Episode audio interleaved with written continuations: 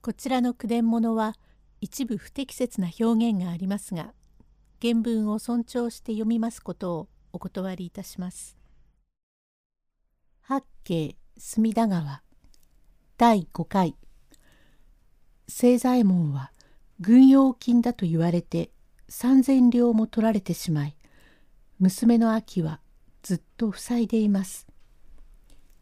用語解説腹の中へとくりができたようなもの。落語で恋煩いの様子を示す表現。清左衛門は歯の根も合わず震えながら「ええどうもいつの間にどうも恐れ入りました」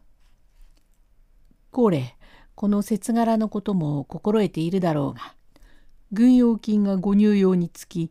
出入り町人も試験あるから申しつけたがちと足りん当家は聞こえるところの豪華で金は大概この別荘へ送ったことを存じておって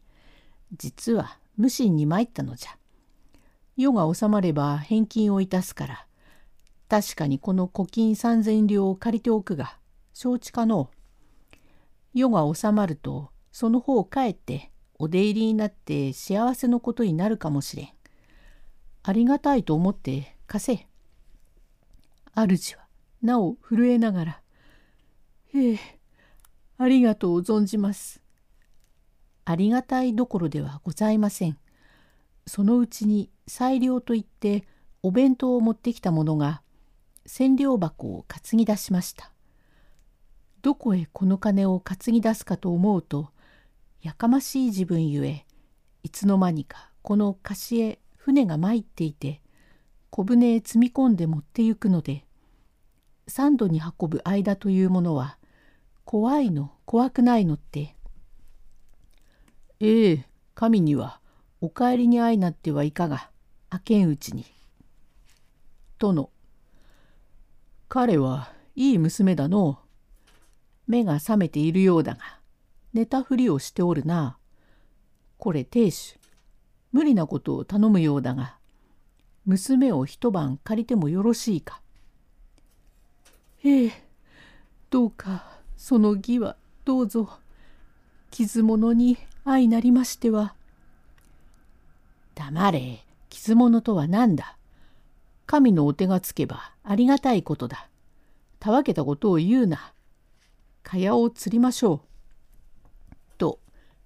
蚊帳を釣って娘をその中へ入れる。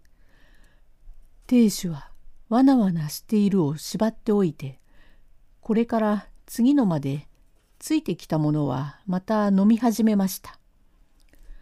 奉公人も皆目は覚めていますが声を立てたら殺されるかと思いわなわな震えている。おののき恐れている娘の手を取って引き寄せ未開口の花を残酷に倒りました。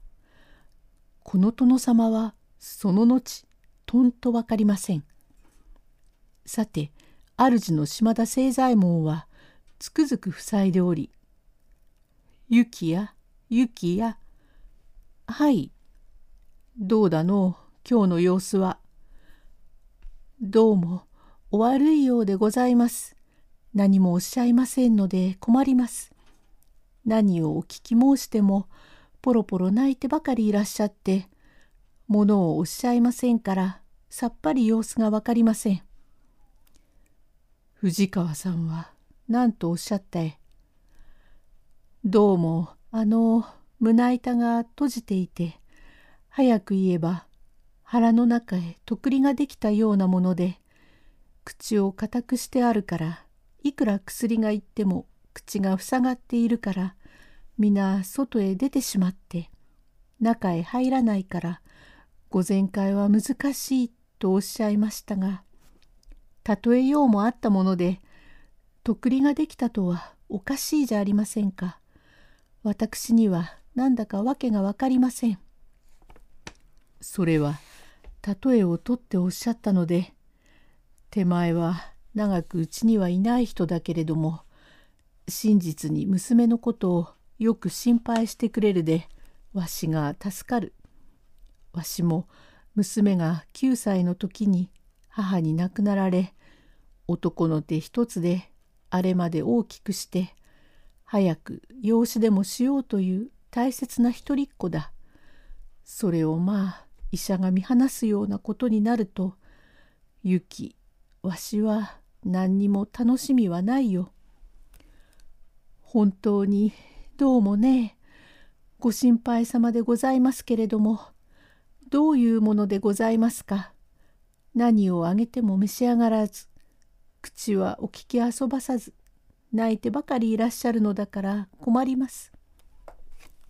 この秋の泥棒は